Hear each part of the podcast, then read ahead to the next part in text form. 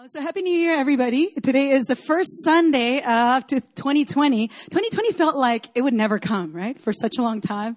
But it is finally here. It is the first sunday uh, of 2020 um, and usually new year is a time when we are most optimistic you know, it, it only goes downhill from here, you know?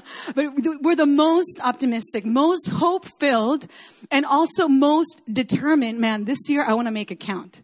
Like I want, by the time I end this year, I want to have accomplished these things. I want to have learned these things. I want, I want to have cemented certain habits.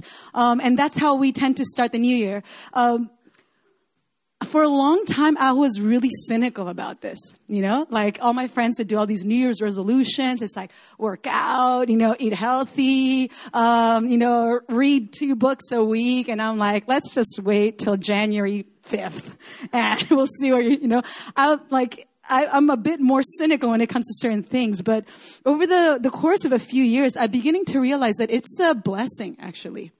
Can you imagine if after December 31st, there was, I don't know, let's make up a name, November 1st. And then after that, after 30 days, and there's another month with a different name, and there was never like a cycle back to the beginning. Or, you know, after December 31st came December 32nd, and then 30, 30, what comes after 33rd? wow.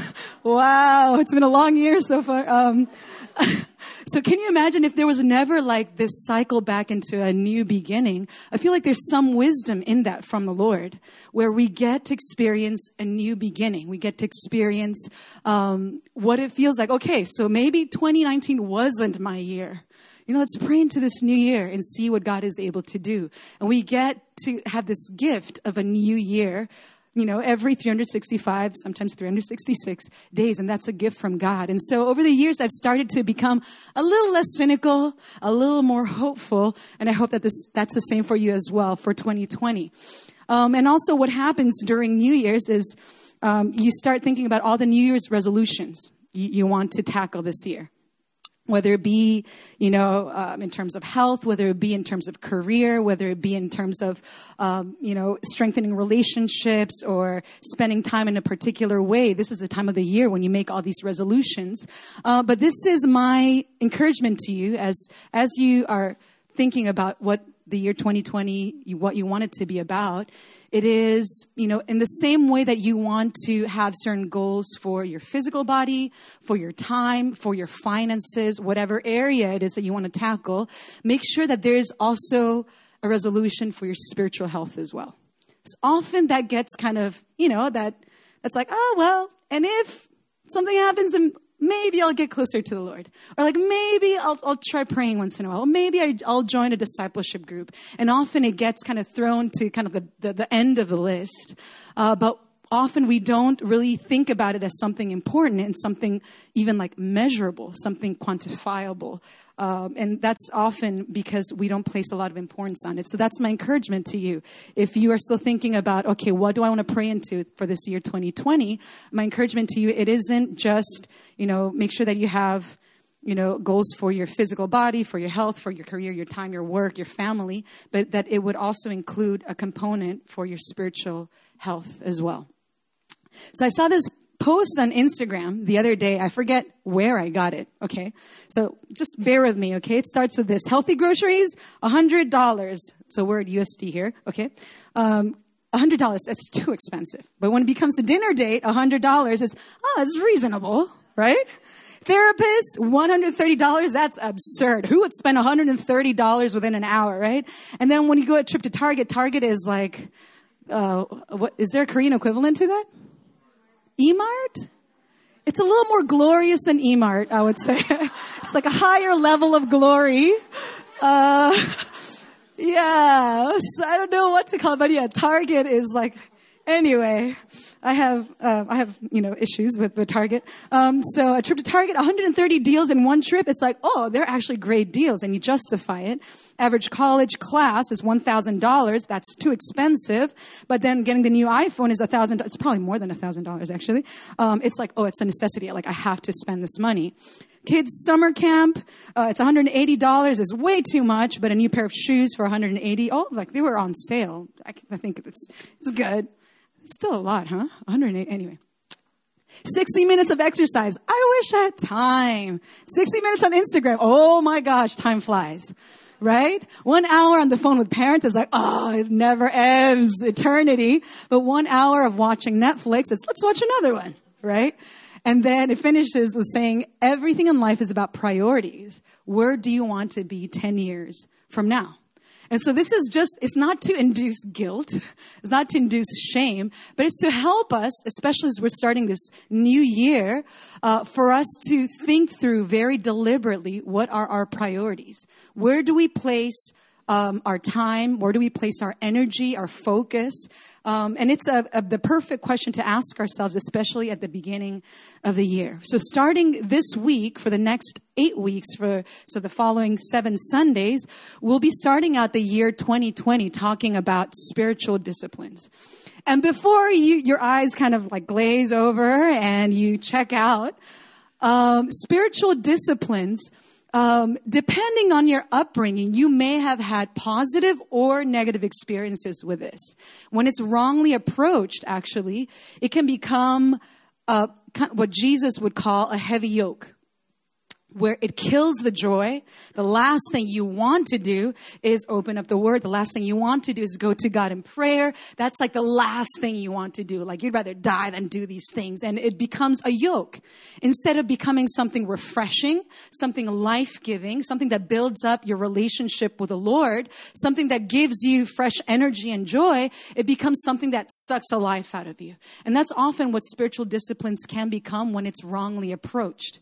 And so if you have grown up in a church, for example, where, you know, maybe it was, you know, a Bible reading program for the entire year, but instead of it being an encouraging experience of like, hey, let's do this together, it's actually not, you know, insurmountable. Like you can actually read this book.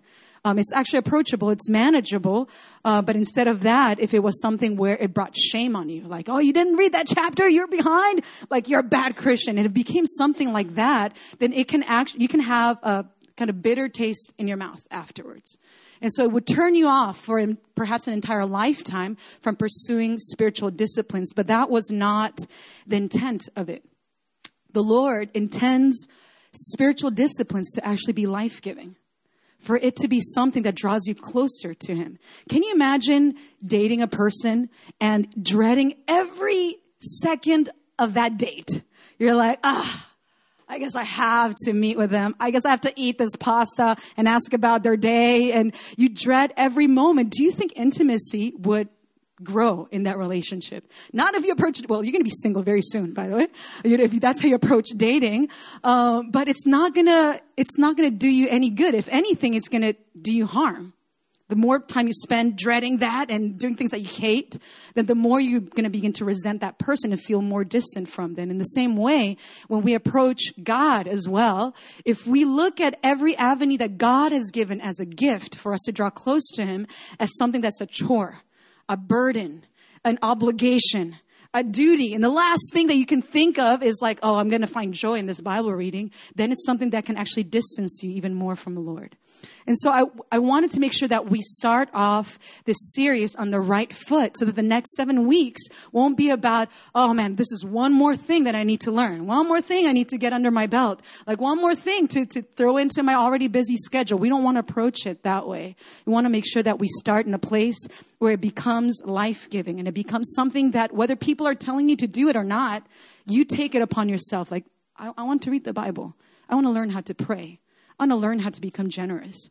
I want to become, I, want to learn how to serve the house. Like these things that, that in the perfect ideal world, nobody would have to teach about this. Like it would kind of spring up from the depths of your soul. But often living in a broken world, that's not the case. And so that's why we need to teach on it. So with that said, um, just like choosing to spend money on things that will yield a bit more long-term results, as in, you know, like that list that we just read. As we've been praying for this year, the year 2020, the two things that God has really strongly placed on our hearts to focus on, it is prayer and the word. Those two things. Prayer and the word. And as Pastor JP was saying earlier today, we're trying to steer away from this idea of like, it's kind of like the elementary, like foundational stuff, but it's like you can graduate from that into more important things. Like that is not the approach, that's not the approach that Jesus had towards spiritual disciplines either. Um, it is an essential. It's, a, it's, it's essential. Like it needs to be there no matter what your calling is, no matter how long you've been a Christian for, no matter how many times you've read through the Bible. Uh, these are things that need to be an essential part of our spiritual walk. So this is kind of half taking inventory of where, where am I at spiritually? Like if you were to take an evaluation, where am I physically? Where am I financially? Where am I career wise? The same way that you could do that, you can also do an inventory. Where am I spiritually? And I encourage you to ask this question, um, especially as you start out this year. Like, God, how are, what's DTR? You know, where are we? Have I enjoyed my time with you this past year? Is there something that I want to hear from you this year? Is there something that I want to experience with you this year? Um, are there fears that I have that I feel very alone in that I need to invite you into?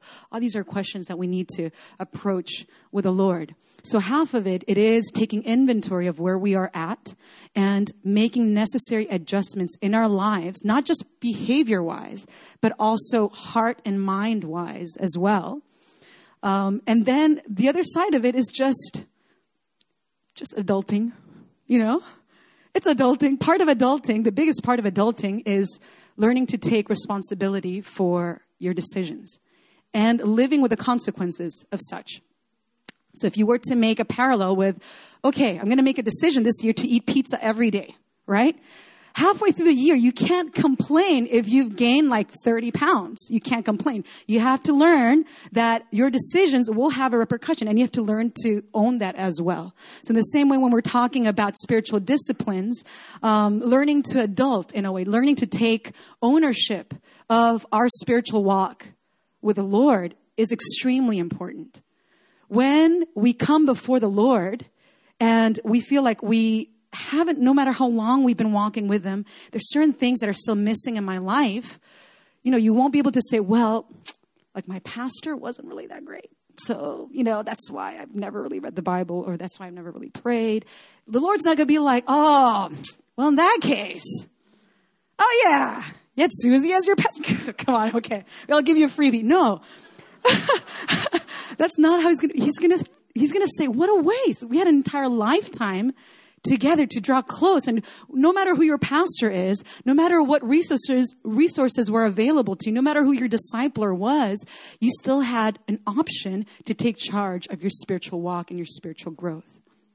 So that's part of spiritual adulting. So if we were to think about spiritual disciplines, like, you know, uh, in parenthesis, we can call it spiritual adulting as well.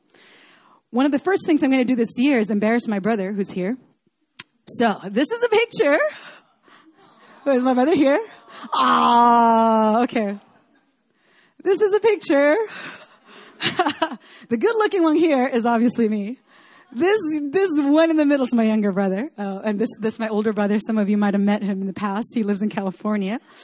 Uh, so this was us growing up. And when we were kids, you know, now you see us and I'd like to say we have a relatively good moral compass. Like we're decent people somewhat, right? Where we turned out okay, but when we were kids, we were terrors.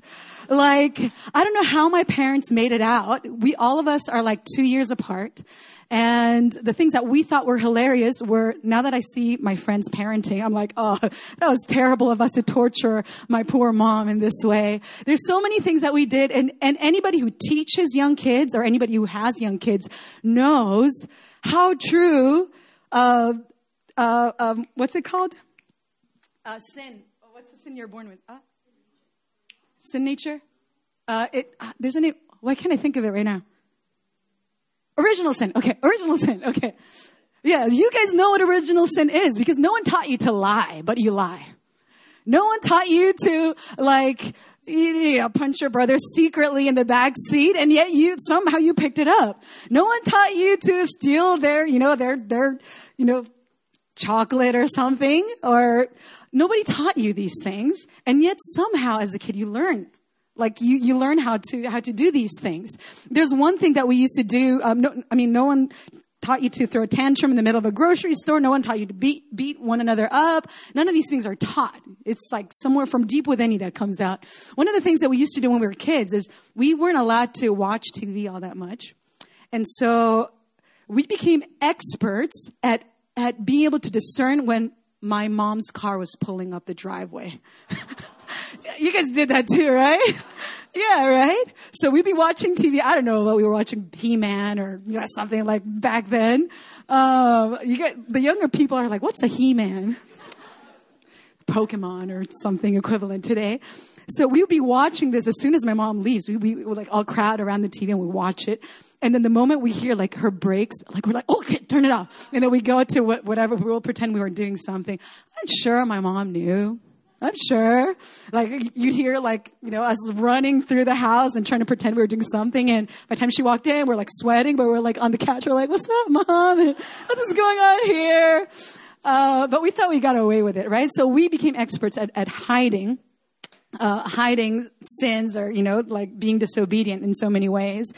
And then, you know, this is another picture of us growing up, right? That's, um, yeah, teenage years weren't kind to me. So this is when we were teenagers. And during this time, the older we got, the more my parents' desire was, like, I don't want you to just behave when I'm around. Like, I need you to learn to do the right thing, especially when I'm not around. And that is part of good parenting. You don't want them to behave because mom said so. You want them to behave because it's the right thing to do. And that's how, you know, the older you get, they try to ingrain the sense of right and wrong um, in you as you grow old. And this is probably a, the one of the latest pictures we've taken together as a family about two years ago. Um, so uh, this is me. This is my dad, mom. This is my younger brother, and this is my older brother, and this is his wife. And now he's raising kids of his own. He's got three kids as well, also about two years apart. I'm praying for them because if they're anything like we were when we were kids, man. Um, yeah. And so now they like, you know, my older brother, he's become a parent himself and now he's raising his kids, you know, how to do the right thing, um, and how to actually become a person who does the right things, not because he's watching, not because his wife is watching, but because it's the right thing to do. And so that's what good parenting should be. And so the, all this is, I'm not just showing you pictures just for the heck of it, right? Um, I want us to turn together uh, to the book of Philippians, chapter 2. The book of Philippians, chapter 2. Book of Philippians, chapter 2. I have some slides for us to follow along, but not all of them, so I encourage you to actually turn to the Bible. And I'll be reading from the NIV. Starting verse 1. It says, If you have any encouragement from being united with Christ, if any comfort from his love, if any fellowship with the Spirit, if any tenderness and compassion, then make my joy complete by being like minded, having the same love, being one in spirit and purpose. Do nothing out of selfish ambition or vain conceit, but in humility consider others better than yourselves. Each of you should look not only to your own interests, but also to the interests of others. Your attitude should be the same as that of Christ Jesus, who being in very nature God, did not consider equality with God something to be grasped, but made himself nothing, taking the very nature of a servant, being made in human likeness. And being found in appearance as a man, he humbled himself and became obedient to death, even death on a cross. Therefore, God exalted him to the highest place and gave him the name that is above every name, that at the name of Jesus, every knee should bow in heaven and on earth and under the earth, and every tongue confess that Jesus Christ is Lord to the glory of God the Father. Then it continues on. I'd like you to look up for this part. It continues on by saying, Therefore, my dear friends, as you have always obeyed, not only in my presence, but now much more in my absence. So this is the equivalent of my mom saying, I'm going to go to the grocery store. And especially since I'm not home, you should know what to do. You should know not to watch TV. You should know to finish your homework, whatever it was. So especially in my absence, because I'm not there, it's all the more important for you to do the right thing. And then it continues on to say, continue to work out your salvation with fear and trembling, for it is God who works in you to will and to act in order to fulfill his good purpose. And so this is a result of look, you need to do the right thing. You need to be one in heart. You need to be selfless in mind. Jesus, he had everything at his, at his disposal and yet he humbled himself and God exalted him. And now therefore, Therefore, Christ has set that example before you. Christ himself has walked that path. Therefore, now that I'm not here, it's even more important that you know this. You know to do the right thing, especially when no one's checking up on you. Continue to work out your salvation with fear and trembling, for it is God who works in you to will and to act in order to fulfill his good purpose. So the first part of this very brief verse says, continue to work out your salvation.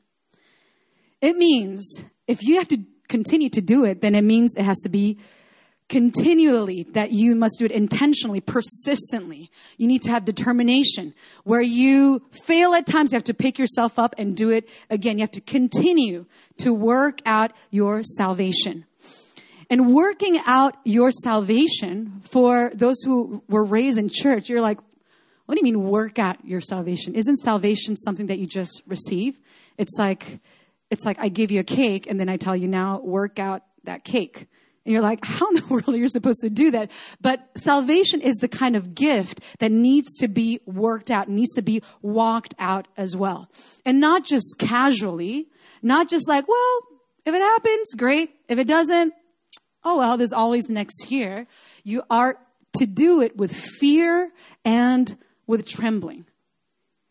Intentionally, with the fear of the Lord upon your heart, with a trembling, knowing that God is sacred and holy. So you ought to do with that kind of attitude. And then this is what it says. Because, for, it is God who works in you. Not because it is your good intentions that are working in you. Not because you promised that you would do that, right? Or not because, hey, this is your New Year's resolution. That is why you ought to do it. This is why you ought to walk it out and work it out with fear and trembling. No. Paul says it is because there's an agent that is at work within you, and it is the Holy Spirit. It is God Himself that is working in you. There's something within you at work that will allow you to work out your salvation with fear and with trembling. It is God who works in you to will and to act. It means to desire and then to act out on those desires. Does that make sense? We're not talking about just behavior modification. If that's what it is, then Bible reading is like easy. Prayer is just easy. If all it requires is just, okay, I'll, I'll just clock in and I'll just push through and I'll just do it. But that's not sufficient, first of all, and that's of no good as well. So what God is after, the Holy Spirit that is at work in you is after, is not just that your behavior changes or you do the right thing or you fulfill all those New Year's resolutions you have. God is after transforming your will as well. The root of those actions. The root of that behavior, your will, and for that to overflow into how you act. And then lastly, it is in order to fulfill his good purpose. So often, our understanding of what's God's will for my life, what's God's purpose in my life, we ask this question, we throw this around a lot. Um, often, our understanding of this question, it has a very fatalistic kind of bent to it. We're like, okay, we're just sitting here and God's out there and he has this master plan for my life.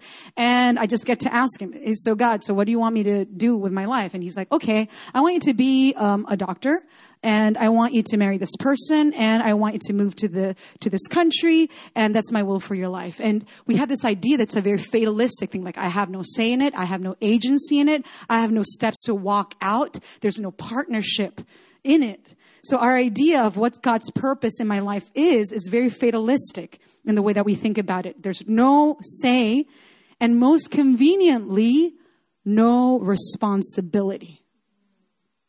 That's very convenient for us to be like, well, okay, so you want me to be a doctor. Cool. Um, so whether I study or not, it's your will, right? If it didn't work out, then I guess it wasn't your will, right? Or if I make the wrong decision here, I don't really need to say like I made the wrong decision. I can say like actually God was very misleading or like God made the wrong decision for me. You get to relegate the responsibility part of it. And that's very convenient. And yet that's not how life works. That's not how faith works. That's not how relationship and partnership works. It is very convenient. And yet that is not the way that the Bible approaches God's purpose in your life. So let me challenge you with this. Part of God's will and God's purpose in your life is that you work out your salvation. It's going to take work. It's going to take wrestling. Just because you need to put effort into it doesn't mean that, oh, I guess this is my effort, my will, my purpose. It's none of God's. No. Because it's God's will and because it's God's purpose in your life for you to work out your salvation, that's why you need to work it out. Does that make sense? So imagine if there was a coach, you know, and the coach came to me like, Susie, I'm going to make you the, the best, the number one wrestler in the world. And I'm like, okay, that's your will, that's your purpose. Great. All right. Go. Do it. he's like, no, no, no. You're going to have to work out every day for 16 hours and maybe we'll get somewhere. You know, I'm like, whoa, whoa, whoa. Then does that mean that I actually have to put work into it? Like, does that mean that I actually have to fail? Does that mean that I actually have to put myself out there and risk things and say no to things? I'm like, yeah, yeah, that's going to be part of the will, part of the plan, part of the purpose. In the same way, when we approach God's purpose and will in our lives, His will is for us to be diligent as well, for us to work hard, for us to work for six days and rest for one, right? It's not just rest for all, right? But it's also work, also be diligent, also steward the time, the money, what you've been given, steward it well. So that's God's will and God's purpose. And so this is kind of uh, where we're going to start talking about what spiritual disciplines are all about. That means that when we approach spiritual disciplines, it requires us to understand the gospel, requires an understanding of the gospel. So Christianity isn't the same as moralism. Moralism being like, I know what's right, I know what's wrong, and I'm going to adhere to a set of rules or laws. It's not the same as moralism. In fact, it's actually the exact opposite. Because moralism says, do the right thing so that you can be a right person. So if you do A, you become B. That's how it works. But Christianity says from the get go, you're not a good person. I hate to break it to you, no matter how good you think you are, you're not a good person. Um, even if you tried really hard to become a good person on your own strength, you cannot do it. You could spend years, decades, your entire life trying to be a good person, but you don't have it in you. You don't have the power in you. You don't have the desires in you. Everything about you is broken and fallen. You are not a good person. That is why you need God. God is not just an addition, not just a chuga, not just, you know, an additive that you use to kind of better your life. So from level three, now I'm going to go to level four. No, you are at level negative a million and now you get to be positive a million. So without God in the equation, you have no hope. And this is what the Bible says over and over and over again. Without God, you have no hope. Without God in your, even in your modest New Year's resolutions, there's no hope, right? So Christianity says you're not a good person. That's why you need God. He saved you. Not only that, He gave you a new heart. And not only that, He filled you with the Holy Spirit, the same Spirit that raised Christ from the dead. So it's like not just a puny little spirit. It's like the Spirit of God that raised Christ from the dead that's alive in you. And He now empowers you to behave rightly, relate rightly, and live rightly. So that means the repercussions of understanding the gospel is that we need to understand that we are utterly unable to do it on our own. Second, the only person in all of human history that lived this out perfectly is not you, it's not your mama, it's not your neighbor. It is Jesus and only Jesus. And then third, we are now empowered by the Holy Spirit to live lives of godliness. We are now empowered by the Holy Spirit to live lives of godliness. This is very important because when we think about the gospel, it cannot just be like, okay, somebody modeled it for me. Somebody showed me, okay, this is how you do it. And now it's up to me to try to emulate that as well as I can. That's not what the gospel says. The gospel says you've seen it modeled for you and now you're being given the power to do it as well. So it's almost like saying you watch somebody drive and reach a certain destination and you have a car and you're like, okay, now I'm going to reach that destination, but you're not given any fuel you're like, good luck with that. You're going to push that car all the way, you know, you, you, won't really make it. But God doesn't just give us the car, doesn't just show us the path and shows the destination, but He also gives you the fuel, what it will take to get you there as well. And that is the Holy Spirit. And then lastly, probably a lot of you can't really see it. Um, we are invited into intimate relationship with the Godhead. So this is my challenge to us. It is to reframe the way that we understand spiritual disciplines. It is not it's going to be hard at times, yes, but it's not something to make you more righteous in your standing before God. This is not going to make you a good person. Only the gospel can do that. You being able to open your Bible once a day and reading that in itself is not going to make you a good person. I'm sure it'll help. So, you know, still do it. But that in itself is not going to make you a good person. Only the power of the gospel can do that. Um, but we need to think about it as we are being invited into intimate relationship with the Godhead. In the same way that you would want to get acquainted with a person, like you're like, man, I really want to get to know Danny. Great. Like I'm going to never talk to her. I'm going to see her maybe like once a year. Um, I'm going to theorize about what she's about. Um, and I hope someday we'll get really close. Like that is absurd, right? In the same way, we kind of approach God the same way, right? We're like, I really hope I can get close to you someday, God. And then we do nothing about it. It's not like, hey danny when are you free let's talk you know like hey how are you doing um, let's let's go out for dinner let's you know it's not like that um, then i cannot expect for me to get close to somebody the same way when we approach with god sometimes it's not rocket science Sometimes we make it out to be. You're like, you need to have this third heaven experience in order for you to be. No, like, turn off your phone, pray for five minutes, and see that'll help. Then try the next day, and then the next day. Sometimes it's not rocket science, although we make it out to be. So, yes, it requires us to understand the gospel. Otherwise, spiritual disciplines will become a yoke. It will become like, ah, I really don't want to read the Bible. I really don't want to pray. I'm really busy, and the last thing I want to do is serve. It will become something that really drains you and sucks the life out of you instead of being an avenue for you to draw closer to God, for you to serve the body, for you to get to know other people. It doesn't become a life giving avenue, it becomes a life sucking avenue. So it requires the gospel. Second, it requires work as well. We have to face this. Just because it's hard, it doesn't mean it's not good. You know, it's hard. It is hard.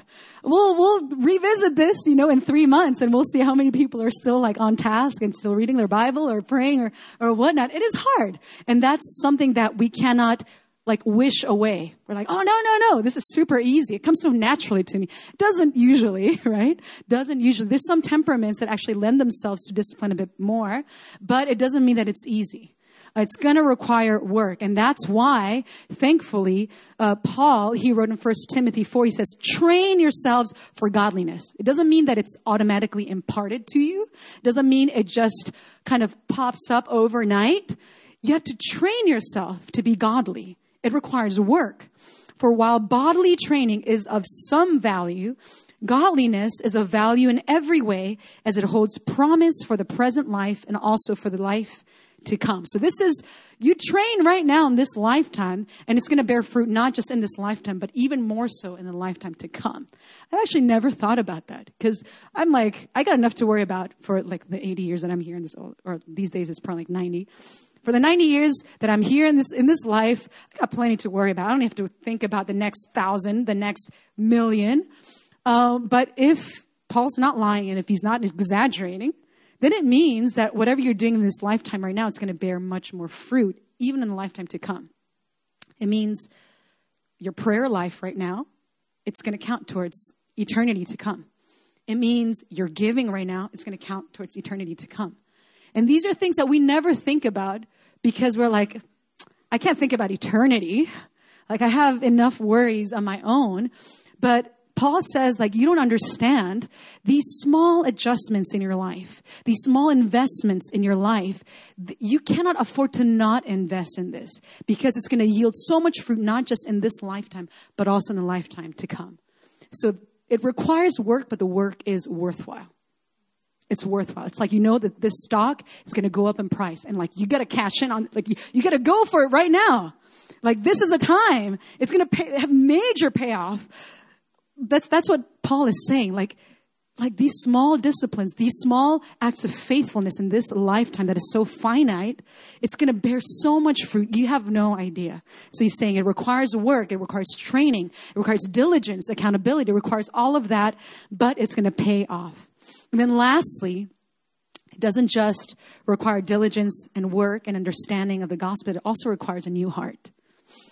So it's not in us to want to do the right thing all the time.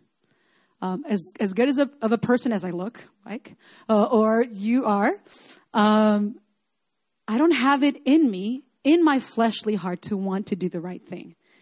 And if I can say, you know, if, if Paul can say that, I can say that all the more. Paul in Romans 7, it says, For I have the desire to do what is good, but I cannot carry it out. It means I want to do this, but then my flesh or my body, it does the opposite thing. For I do not do, this sounds like a tongue twister, right? For I do not do the good I want to do, but the evil I do not want to do, this I keep on doing. Does that make sense? In his mind, he's like, this is what I want to do. This is where I want to be. I know that this is the right thing to do. And then his, the flesh, his body is like, okay, and does something completely different. And he's like, oh, why is it so hard? Why is it so hard for me to do this? The point is, you don't have it in your flesh. You don't have it in your nature to want to do the right thing. Everything in you is going to want to gravitate to do the wrong thing. The evil that you do not want to do, this you tend to keep on going towards. This is where you gravitate towards. And so for, in order for you to begin to even want different things, change your desires, you need a new heart. And no one can give you that, the kind of heart makeover other than God. So this is my encouragement to us, even as we approach this year, when you find yourself being discouraged. And this happens to me very often, you know, like when I open up my Bible and I'm like, ah, Leviticus. Okay, today's Leviticus. We're going to talk about how to divide a dove in half and then what to do with this blood and what. I'm going to be like, ah, Lord, I really don't want to read this today. Like, Holy Spirit, you need to give me a desire to love your word because I know I don't want it right now. And I'm going to need to ask for a new heart. There's going to be days when I'm so busy or I'm so overwhelmed or so anxious. The last thing I want to do is pray the last thing I want to do. It's like, are you kidding me? I have enough on my plate. What do you mean I'm going to spend time in prayer? That's the last thing you're going to want to do. That's when, perhaps most importantly, you need to ask the Lord, Lord, I, I need you to change my heart towards prayer. Because I know that I should want it, but I don't right now and I can lie about it, you know, and pretend like, oh, no, no, no, I really love prayer. It's just, I'm really busy. No, like God sees it all, right? And so it's okay for you to be like, you know what, God? I really hate reading your word. It's like really boring and really dry and, you know, wherever, whatever you feel about it, it's not like God's going to be like, oh my gosh. I did not know that you felt that. No, God knows it. God knows it. He's not going to be shocked or scandalized. He's going to be like, okay, now we're being honest. Now we can, we got something to work with. All right, let me start changing your heart towards the word. Let me start changing your heart towards prayer. Let me start giving you joy as you serve. Let me start changing something that you cannot change no matter how hard you try. Let me do that for you. And you'll find yourself, you know, halfway through the year reading a passage you really, really don't want to. You know, you find yourself tearing up over Leviticus and how to divide a dove, you know? And it's not going to be because like, oh, you found the secret formula. No, it's because God is giving you a new heart. And he's going to bless you through the word. He's going to bless you through prayer. He's going to bless you through giving. He's going to bless. He's not out to torture you.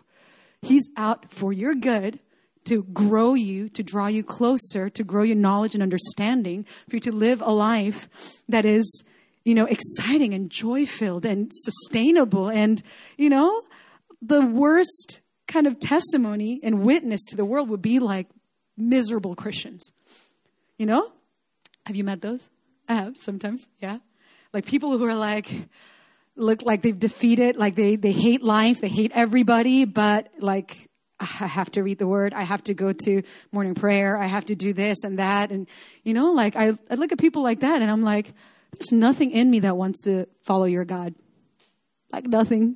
Like, I'm not like, whoa, what God do you follow? Like I totally want in on that kind of life. No, there's nothing in me that wants to do that. And in the same way, when we approach our relationship with God in a way that's like, oh, he's taking from me. Um, like, ah, oh, it's costing me so much. There is cost, but if that's our only focus, like it's costing me so much, it's so much sacrifice and there's zero joy. Like nobody's going to be like, wow, Chloe, I really want to learn about this God that you love so much. No one is going to do that. In the same way, uh, my desire is for us to really have a year where we do focus on spiritual disciplines specifically reading the word and devoting ourselves to prayer. It's not going to happen overnight. It's going to require workshops and teaching and, you know, failing and then trying again and then failing and trying again. It's going to take that. But if we can end the year at least with a different outlook and what it means to grow spiritually through these spiritual disciplines, then we've succeeded. And if we fail miserably, that's okay. That's okay. There's still, there's still next year, the year after, and the year after until Jesus comes back. And so I don't want us to approach this with a sense of like, I, I better prove myself. Um, otherwise I'm a failure. Otherwise I, you know, I am not godly. I am not, that's not the way that we want to approach it. It's an invitation. Let's do this together. Let's encourage one another because at some point we're all going to need encouragement this year. Let's encourage one another. Let's invite one another in and let's make this an opportunity for us to draw closer with God. My fear would be for someone to be a part of New Philly for like, say, 10 years and actually never have learned to pray on their own. I think no matter how big a church is, if you were to take a sample from their church and you ask them, like, do you read the word? Perhaps not every day, but like, do you, have you ever read the word? Like, do you have, do you have a Bible? Um, do you ever spend alone time with the Lord? And if they're like, well, not really, but, um, I'm there every Sunday and I listen to every sermon. And you're like, oh, okay. So unless there's a preacher up there with a mic, you actually never read the word. Or like, unless there's somebody up there who's leading a prayer topic, you actually don't know how to speak to God on your own. It's like saying, I can't date a person, I can't go on a date with a person unless there's a mediator there. It's like ridiculous, right? Like, no, you're not dating that person. In the same way, like, wouldn't it be such a shame if we spend so much time at church and getting to know one another and all of that, but then at the end of the day, we haven't actually learned to relate to God, relate to Him through prayer, relate to Him through His Word. It would be such a loss. Um, and that's so that's my desire. When we were praying about, you know, what will this year be about? It's not like what would be flashy and exciting and like, yeah, it's going to get us, you know, like really excited about this year. We could have gone that route, and I'm sure there's maybe flashier ways to say prayer in the Word, but. Um, as as a pastor here and as leadership as as elders and and staff members here our desire is to see like let's let's actually grow this year like go deeper Let's actually learn how to pray. If we don't know how to pray, then this is a year for us to tackle that. If we have never read the word on our own and we need somebody to lead us through, then this is a year to do it. Like, let's meet up with accountability. Let's meet up with John Michael as he leads like these monthly meetings and let's do this together. And perhaps at the end of this year, some of you have never read the Bible ever in life, you know, from, from cover to cover will be able to be like, wow, this is year where I actually, I didn't understand everything, but I read it. I read it. I got ahead. You know, there, there was something, um, that, that I, I took on and I wanted to give up so many times and yet the Holy Spirit was there and there was encouragement, there's accountability and I actually read this. And for you to be able to end the year that way, like it doesn't mean you need to do it perfectly, but it means that you need to give it a shot. And so that's my desire for us as we approach this year.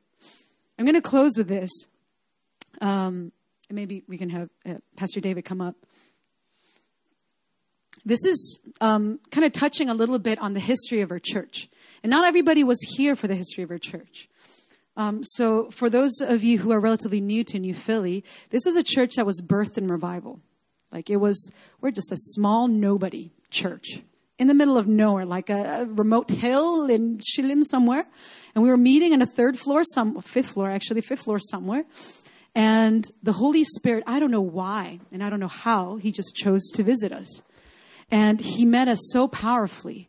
And during these years where he encountered us and he moved in us, and we would see so many incredible testimonies where you couldn't say, like, oh, that's because they, you know, they are under you know the discipleship of this person or that's because they you know submitted to this program. It was no like it has to be the holy spirit. I've never seen somebody um, you know i've never seen depression break off somebody like that in, in such a supernatural way. I've never seen somebody who um, has anxiety disorder you know like kind of like it just break off in, in this way. I've never seen somebody healed in front of my eyes like these are things that the Holy Spirit did at the very beginning of our church. And for many years, that was something that we welcomed in time and time again. We just honor you, Holy Spirit. We just want you to move. Um, and that was His grace. It really was. And over the years, um, as this began to wane, um, we began to, instead of becoming dependent on the Holy Spirit and deepening our relationship with God, we began to depend on more man made structures. So, like, we would have these great prayer meetings, and yet nobody prayed at home. Like, nobody actually had a private prayer life. We would have these great sermons, and yet nobody actually knew the word for themselves.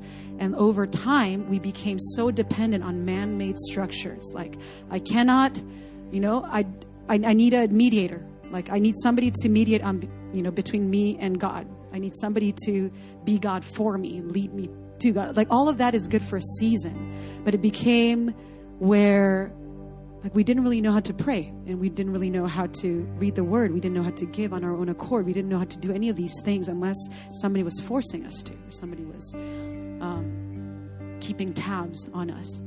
And slowly over the years, that really killed the joy. It really killed the joy. Nothing worse to to kill that that joy of like, man, I get to pray today. Like, God, I've been looking forward to this moment where I, I, I, get to meet with you. It's been a crazy day, but even this these five minutes on this, like during my commute, like ah, I get to just meet with you. And I've been waiting for this moment all day. Like that kind of joy, like I'm so looking forward to it. Like that was killed and smothered and quenched by this, like, you need to pray. If you're a Christian, you need to pray. You know? And it just it, it killed um, the joy of us really wanting to draw closer to God through spiritual disciplines. And so, part of our recovery as a church, um, I believe what God has in store for us is like, okay, now let's let's start again. We could do all these exciting things. We could do all these flashy things, sure.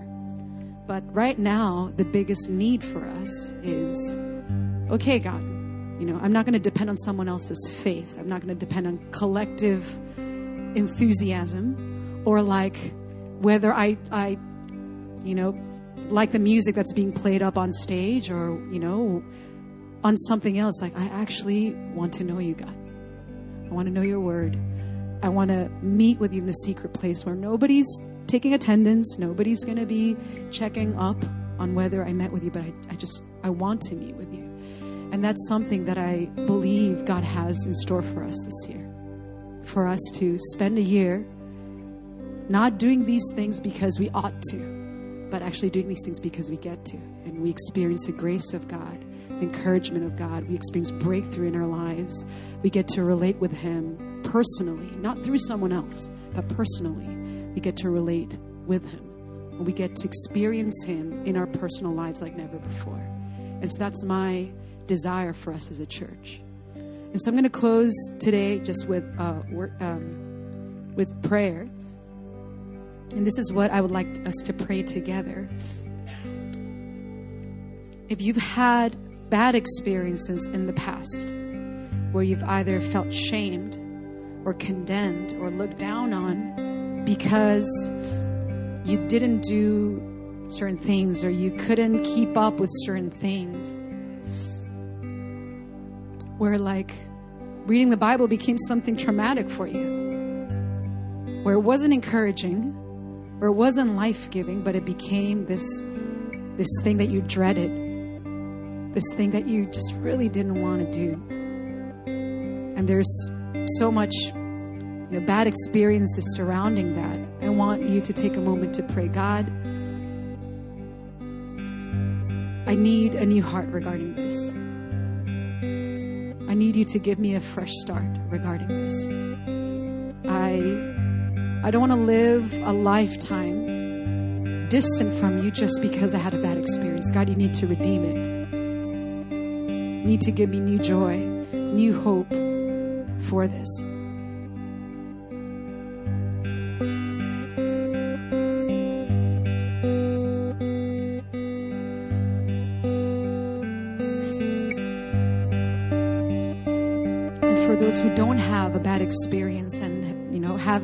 Gone through those kind of seasons or that kind of upbringing, let's pray, God. I don't want to do this on my own strength.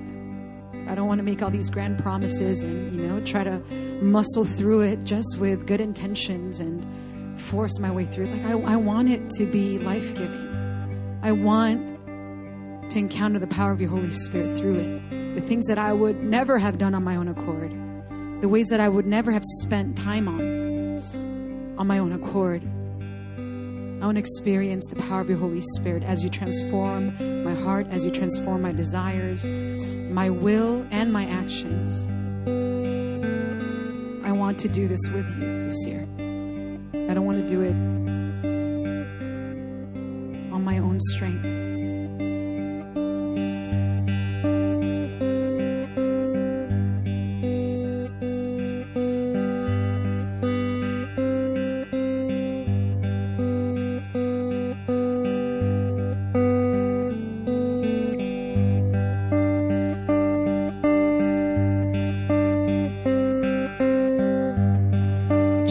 You say that you are the one that draws in the weary, the heavy laden. You invite them in, not to give them another yoke, not to give them another burden, but you say, Come to me, all you who are weary and heavy laden, and I will give you rest. Your burden is light, your yoke is easy. So, God, we say that we want to do this with you. We want to hear your voice once again in our prayer closets. We want to encounter you through your word. All the things that we might have taken for granted or we might have dreaded as an obligation or as a duty. Father, we need you to work in us, to desire the things that we naturally don't desire. We need your grace. And so we ask, God, that we would invite you in,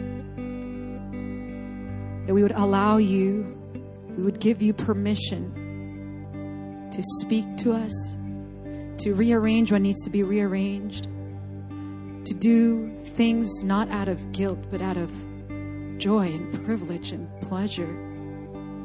We need you to do this in us, God. And we want to please you not just by doing it, but also in the way that we do it heart that is overflowing with joy, a heart that doesn't lose hope, that gets up again when we fail, a heart that fixes their, their hope and their gaze on you, that desires closeness, desires intimacy, desires new heights and new depths.